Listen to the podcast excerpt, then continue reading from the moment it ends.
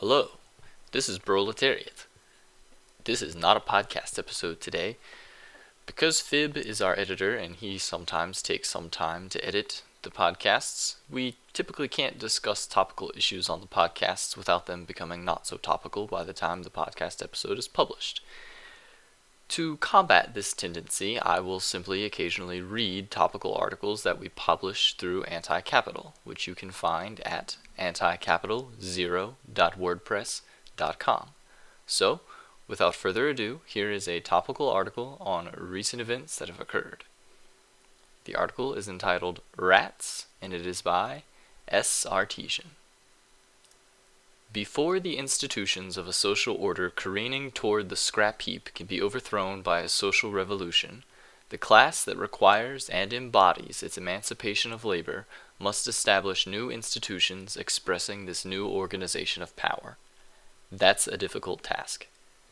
Before a social order suffering from advanced decrepitude can be saved and preserved, it must dispense with those old institutions also, in order to preserve the domination of private property. For that to occur, the apparatus of governing has to be debased, demeaned, made to look ridiculous. That's not so difficult. Bankruptcy, humiliation, failure, fraud are the four corners of pre apocalyptic accumulation, government decay. Who better covers these four corners than Donald J. Trump? Who embodies bankruptcy, humiliation, failure, and fraud more than he? Trump had failed with his first strategy for dealing with the 2020 election, namely, to delay or postpone it indefinitely. It wasn't much of a strategy since Trump had not yet accumulated enough power to impose a delay, definite or indefinite, so he turned to Plan B capitalizing on his personal popularity with the white folks of the country club, militia, church going, hedge funded, e trading, authoritarian loving, mask hating, anti vaccine, COVID spreading, property classes.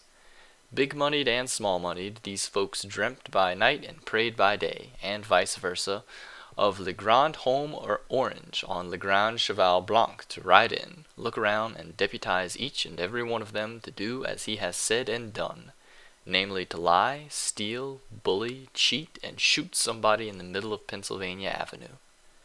I'll pay your legal expenses, they remembered the big orange promising five years earlier. In what surely came as no surprise, Trump had overpromised and underdelivered again, coming seven million votes short of winning the election. He received 74 million votes, the second most any candidate for president had ever received. And so we come to Plan C, to disavow the reality, to belittle, demean, degrade the process, institutions, and results of the so called republic. Trump was doing his part, and that part was one he played before. Trump's role in the twilight of record capitalism was one played by real estate developers the worldwide.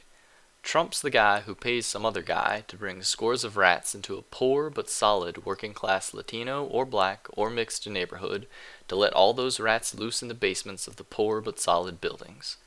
Trump knows rats, and he knows the rats will drive those poor but solid people out, emptying the buildings of the poorer but solid types so he could re- remarket them to the sons and daughters of richer families. He knows the rats will panic the other landlords so he can pick up and or destroy their property on the cheap. After that, there comes the inevitable gentrification, the boutique capitalism of trendy bistros, shops, restaurants, and hotels. Without rats, urban real estate has no future. On the political stage, the other landlords in this dismal drama are the Democrats. That was Trump's plan. So Trump called his base to Washington on January 6, 2021, for a rally and a brisk walk to the Capitol, where both houses of Congress were meeting in joint session to record the electoral votes already certified by states. At that rally, he told his idolaters that the next step was to parade down Pennsylvania Avenue, and I'll be there with you, to confront those senators and representatives who hadn't yet bought their tickets to Jonestown and parade they did down the boulevard and on to the steps and into the Capitol building itself, greeted by some members of a the so-called Capitol Police, resisted by some others, but not too hard. After all, these were your ordinary, hard-working, God-fearing white supremacists fighting for Donald Trump. These were not the satanic people of color objecting to police murderers. Big difference. We were then treated to the sight, on live TV and streaming over numerous channels, of the tough talking, Trump supporting, and opposing senators and representatives united at last in seeking safety from the Trump's army of counter revolutionaries. Abandoning their chambers, huddling on the floor in safe rooms, the men and women of the U.S. Congress were terrorized. Nancy Pelosi and Chuck Schumer, Democrats in chief, dialed the White House frantically on their cell phones, pleading with Don to call off his messengers. The legislators asked each other and themselves, Where the fuck are the troops? Where's the National Guard? Where are U.S. Marshals? Slavery's over. They can't be busy hunting down fugitive slaves. Where are the drug enforcement agents, the alcohol, tobacco, and firearms agents, the FBI agents, the ICE, the CBP, the FPS, the FBP officers? We spent $55 billion of other people's money on the Department of Homeland Security, and this is what we get? Not even a t shirt that says, I cowered through the siege of January 6th? One hour later, and they were still asking the same question. Two hours later, the same questions. Although this was an obvious case of sedition, the Department of Defense just couldn't see its way clear to deploying the DC National Guard against the mob. After all, that would be going outside the chain of command, the chain wrapped around the finger of the seditioner in chief. Three hours later, the governors of Virginia and Maryland dispatched National Guard units from their respective states to retake the Capitol building. It was a pathetic display, exceeded in its miserableness only by the same federal government's response to the COVID pandemic.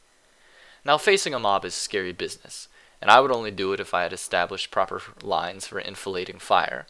However, all the legislators had taken an oath, swearing or affirming to support and defend the Constitution of the United States, the so called greatest political document a slaveholding country has ever produced, against all enemies, foreign and domestic.